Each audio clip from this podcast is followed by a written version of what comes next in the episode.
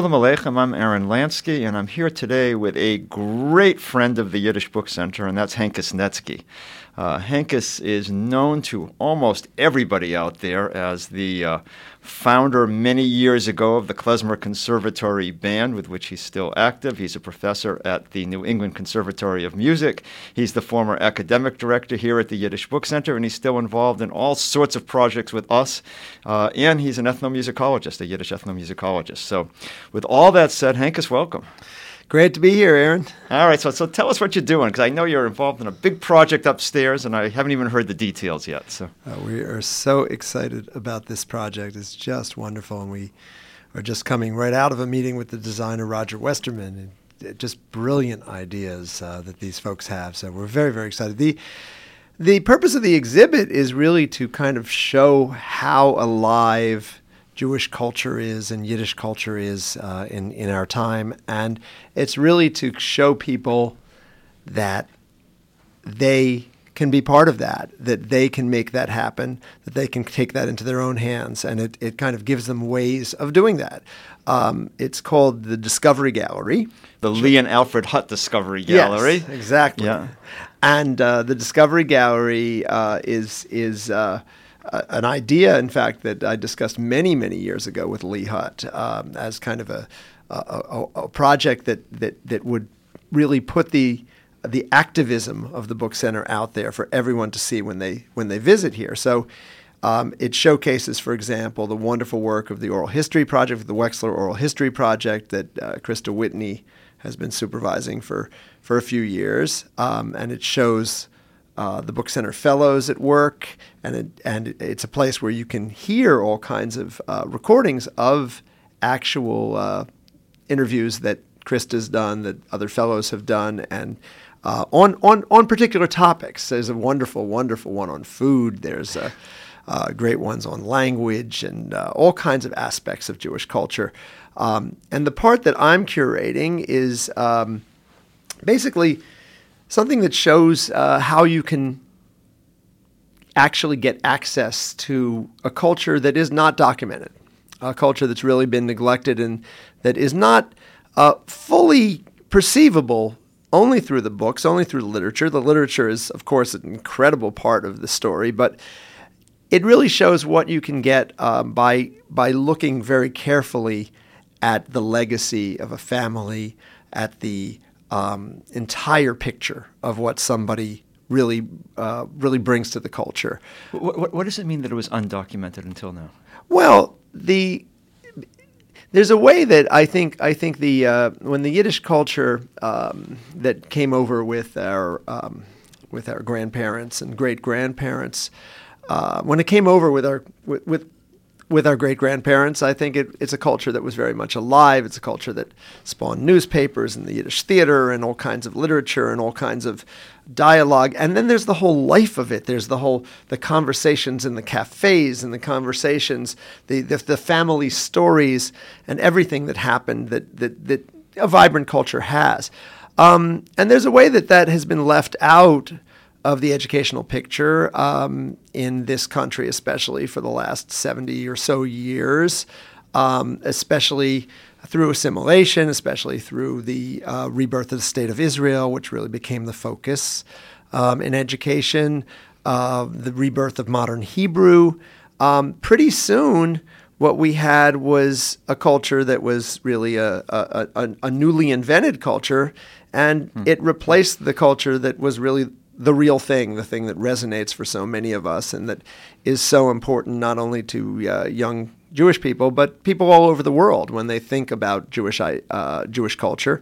Um, it's a culture that we've tried to make available. But the ironic thing is that for those of us who are um, in that world of studying that culture, um, finding resources is something that we really have to work very hard at. Mm-hmm. Um, in other words, you can pick up a book of songs, but you can't have any idea how the songs were sung. It's just dots on a page. Mm. Um, you can you can um, pick up a prayer book and you know read the text, but how wh- what was the melody that your great grandfather sang? You know, I mean, you you we wonder those things. We really we really uh, those are the kinds of questions for me anyhow that are really important. And um, and and this exhibit is something that really puts us in touch with that. That's great. So I know this is coming out of work that you've been doing for years now, right? Yeah. In fact, uh, one of the main um, people who were uh, documenting in this exhibit is a fellow named Morris Hollander, um, who uh, lives in Wa- uh, Watertown, Massachusetts. Right. Whom, whom you featured in an issue of Pakn Treger a few That's years right. ago, right? That's Yeah. right. Exactly. And uh, he's uh, turning, I believe, uh, 86 uh, this coming Saturday. 120. Yes. And uh, he is originally from uh, a, a very, very small farm in a little village up Remeti. It's called in in the Carpathian Mountains uh, near Beregsats, which is now known as uh, Beregevo, um, which has been taken over by Ukraine. Um, he came from this village. He grew up in a very uh, rich culture uh, with a Hasidic Rebbe living in his house, sharing his bedroom. Um, he, he, he's somebody who uh, learned all kinds of folk remedies from his grandmother and all kinds of interesting recipes and all kinds of things about um, just practical Jewish folk wisdom. So how did you find him? Well, it was uh, not that hard because when I uh, moved to Watertown myself, um, the nearest shul was this shul in Waltham, Massachusetts, and he was the Baal Tefillah. He was the guy who was leading the services. He was the guy who was reading the Torah, and he was very, very friendly.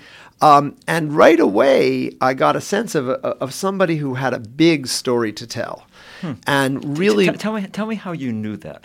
well, you know, there was a way that everybody gravitated toward toward this guy, and yet it was interesting. Sometimes in reli- in a religious environment like that, in a synagogue, you know, you're sort of maybe afraid that that uh, you'll offend somebody or or that maybe you're not religious enough to interact with this person because the culture, you know, because the religious culture and the traditional culture is somehow owned by more observant people Yeah, yeah. right away when you meet a guy like this, you know that's just not the case. He wants to share it with everybody. He saw it as a rich cultural heritage, and there was a way that we we had this simpatico right away. You know, it was so obvious. He didn't have any children because he was not not able to have children after after getting out of Auschwitz. Um, and and and his and his wife was not not able able to have children after working you know, during the war at a munitions factory in Berlin, which is uh, another incredible story. Um, but um, so so so he wanted to pass on this legacy, and I got the sense of someone who who just was a bottomless. You know, he, the source was just like it was just overflowing. Sounds to me like Zivig Minash Shemayim, a match made in heaven. You had the perfect natural native informant and the perfect questioner, and the two of you got together. It must have been kind of uh, amazing. Well, right? the, the interesting thing is, I mean, got together. I mean, the first time we got together was 1993. The last time we got together was last Sunday. So, I mean, this has been going on literally for almost 20 years now, and still. He'll remember something completely new, Wow. um, and and and and there, which is the idea that you know one of the one of the interesting uh, things is we're dovetailing this exhibit with the with the Ansky exhibit, which is in the uh, which is downstairs at the book center, Right, which you also curated. Which I also us- curated. for those for, for the three people who haven't been here yet, tell us what that is, okay? Well, that's an ethnographic exhibit which talks about um, the work of, of, of, of Shimon Ansky um, in um, 1912 to 1914 to document Jewish culture because, just like we feel now, it was disappearing. Right, right, it's interesting. A hundred years later, we're doing the same thing, uh, and it's fascinating because it's exactly a hundred years later. Um, but Ansky felt that okay, well, there was going to be a Bolshevik rev- revolution. He was in fact into that. He he loved the idea of the Enlightenment. He was very very educated, but he also was from a shtetl originally. Oh, yeah, he was a social revolutionary, I think. He was right? a social revolutionary Yeah, himself, but yeah. he he still felt he had this feeling that if we didn't go back and look at what was going on, um, you know, in in these shtetlach, they were going to be gone. Hmm. These little villages, these little towns in Eastern Europe. There was never going to be a time to do it. So he went back and did that in 1912 to 1914, and we have this exhibit. And there's a way that what we're doing is we're kind of updating that a hundred years later I love it. I and, love it. and and seeing what we can you know what we can uh, still find and what he said was he his the purpose of his exhibit was to to make this a living tradition, and that's what we call the exhibit, a living tradition. And the idea of that was that he wasn't trying to necessarily send people back to Cheder. He wasn't necessarily trying to have people um, do all the things that his grandparents did that he ran away from. But the idea was this was art, this was culture, this was something that that people could use as a point of departure for whatever their creative work was. And and to make the tradition a living tradition to him meant that they should look at the beautiful artwork of the way, for example, an ark looked in a synagogue hmm. in Eastern Europe, in a small town in Eastern Europe, and that itself might be an inspiration for something. Or in his case, the most famous example is people would tell him folk tales about all kinds of occult and mystical things, and he made it into a, a, a play called The Dybbuk. Right, right. Um, Zwischensveewelt. Exactly. Yeah, and yeah. Um, now for Ansky, Ansky died shortly afterwards. He died in, I believe, 1921. So he hmm. was, um, you know, he was not able to re- realize his vision himself. But it, when we see the flowering of, of art now and culture among younger people, we realize his vision is being realized. But the thing is that for us, again, just like Ansky, in order to do this, amazingly enough, we have to do these ethnographic expeditions. We have to go find people who can be sources because, again, yeah, the whole yeah, story yeah. is not there. Um, you can't really piece it together. And the other thing is, of course, the actual interaction is really what brings it alive. So Morris Hollander is a fantastic example because he is what we're calling we're calling his part of the exhibit a living source, um, and the idea is that you know it's not just a question of you know reading about him or hearing about him from his relatives. It's it's we, I can go visit him anytime I want. He can I can call him on the phone. You know if if he sees the exhibit and says this is wrong, we can correct it. But still he's someone who is is always adding to the story. I, I and, love it. And that's what's really beautiful. So I mean in in the exhibit with Mr. Hollander we have all kinds of amazing tangents too. Um, not mm. only his upbringing and the and the, and the rich sounds that he remembers as a child from the you know from the various shtiblach and synagogues that he went to, um, and the melodies from his father and from his uncle and and, and then all kinds of stories. Um, but there's a, there's a really an incredible side story with this exhibit too, um, because um, Mr. Hollander, um, you know, he he was one of two children in a family of six that survived the Holocaust, hmm. Um, and therefore one of the things he did was uh, he told his story. He's always been telling his story. Well, at one point, in fact, um, a, a, an artist down in Florida was so, com- so, so, so, moved by the story that he decided to commission a, a, sculptor to, to, to, to, build a chair, which is called a kisei Eliyahu. And this is an old Jewish folk custom in synagogues that you have uh, this chair, which is used just for circumcisions and baby namings, hmm. because the idea is it's uh, all about continuity. And um, this, so this chair, which is in honor of the the, the uh, Hollander family, the fact and the fact that there are no children in this generation, mm. this guy built this beautiful chair, which is actually a cutout in the exhibit. It's an amazing yeah, looking yeah. thing. And for the last uh, 20 years in Florida, the guy's been been been car- bringing this chair around in a truck and there are 138 Hollander babies that have been named or circumcised in this chair. So, I mean, it's an incredible story of continuity, even right there. What a legacy! Um, so it's yeah. a, it's fascinating.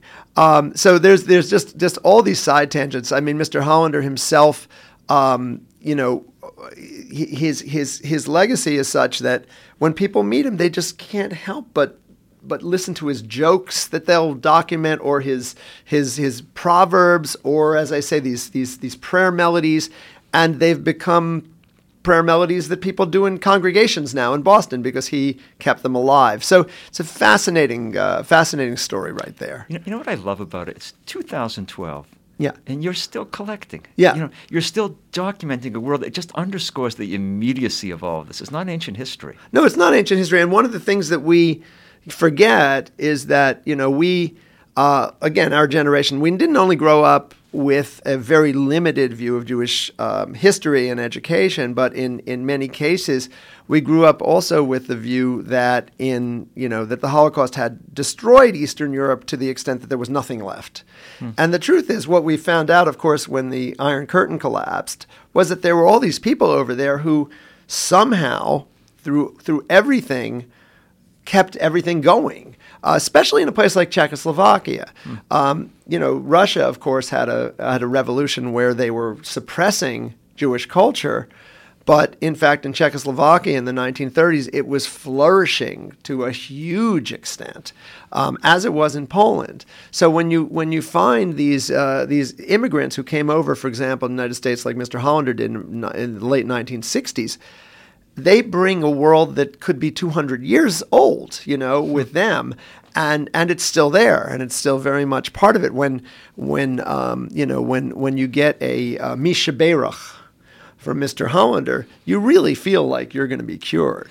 And what's a Mi Shebeirach? A Mi Shebeirach is the prayer, for example, that you when you when you read the Torah, you know, after each Aliyah, when you when you when you're called up to the Torah, one of the things you get is a Misha Shebeirach, as somebody, you know, you know, so so that your family can be well. Well, I'll tell you, I mean, I don't know what would happen if I didn't get that every week.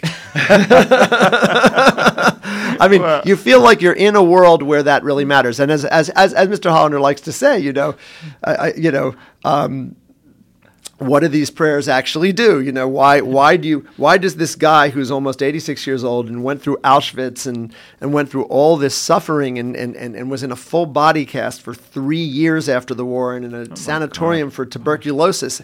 Well, you know, why is he still getting up at five in the morning to, to go to Minyan at seven o'clock every day on a bus and leading the services? Well, as he would say, we don't know if it helps, but it sure doesn't hurt.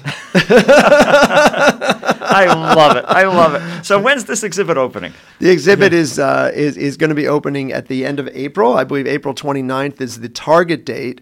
Um, there are two other um, there are two other sources featured in, in my part of the exhibit because yeah. the idea is you some of us are lucky enough to have a living source like like Morris yeah, Hollander yeah. and it, uh, with the full spectrum of the whole culture. Um, but it could be that in fact you could run into someone whose whose son tells you about them and gives you the artifacts. And we're doing that with a uh, with a couple from Brooklyn, Marty Levitt and Harriet Kane. Hmm. Um, because uh, Marty Levitt uh, was a musician, was a klezmer in Brooklyn who came from a, a very renowned dynasty of klezmorim. Uh, so his father had played with Dave Tarras and recorded with Dave Tarras. His brother, his uncle had played with Dave Tarras. Uh, it was a, a big legacy of real klezmer royalty in New York, hmm. and and also a story about the Catskills. And in, in fact, it's very parallel to the Levitt story, but it's an American story. Um, and then the other question is, well, what if you what if you don't even find a family member? What if you just find a suitcase? Um, what can you do with that? So we actually have a suitcase, a, a, a real live suitcase, a real live suitcase. Wow. That one of the book center members brought in uh, about four years ago, and just kind of showed up with this suitcase. And in the suitcase there was a pocketbook, and in the pocketbook there were hundreds and hundreds of pages of Yiddish. Oh my god! And he said, I don't have any idea what any of this is, but it was my mother's. So maybe you guys can figure it out. Hankus, you couldn't make this stuff up. You know, uh, no, it's fantastic. what a great story. So, so uh, one summer uh, when I was running the uh, the, the Book Center uh, Fellows program. Um, one of the fellows who's now here again as a fellow, Sarah Israel, in fact, sat down with those manuscripts and looked at them, and we deciphered the story of Sonia Victor. And when I started again asking around, who's Sonia Victor? What is the, should I be paying attention to this? Is this yeah. interesting? Immediately, I heard back from Chana Mlotek at YIVO, who's a great, great uh, historian of of all kinds of Yiddish folklore, and and said that Sonia Victor was one of her main sources, but she had no idea what had ever happened to her. Wow. That that that that, wow. that that she used to write in all the time to the pearls of Jewish folklore, and this suitcase contained a lot of the documentation of, of, of, things that she she had written. For example, the article in the Ivya Yisker book uh, about the town that her family was from. She had written. Sonia had written. Sonia had written all wow. yeah all wow. kinds of things, and they were all in the suitcase. There was a uh, books by her grandfather, by her great grandfather. It was a fascinating thing. It was a personal story, and the idea is you can take this material and again use it as a point of departure for anything that you want to do creatively. I mean, it's just the idea. It, it's really looking at our heritage as a source and looking at it as a wellspring for creative ideas. That's what the Discovery Gallery is all about. All right, I can't wait. April 29th is the big opening, Yirtz Hashem. Yep. And uh, we'll be counting the days, Hankus, and thank you so much for being here today. Thank you, Aaron. You've been listening to White Goat Radio, a production of the Yiddish Book Center in Amherst, Massachusetts. For additional interviews and conversations, please visit our website, www.yiddishbookcenter.org backslash audio. Our producer is Emma Morgenstern. I'm Aaron Lansky. Sei mir stark und gesund. Be strong, be well, and tune in again soon.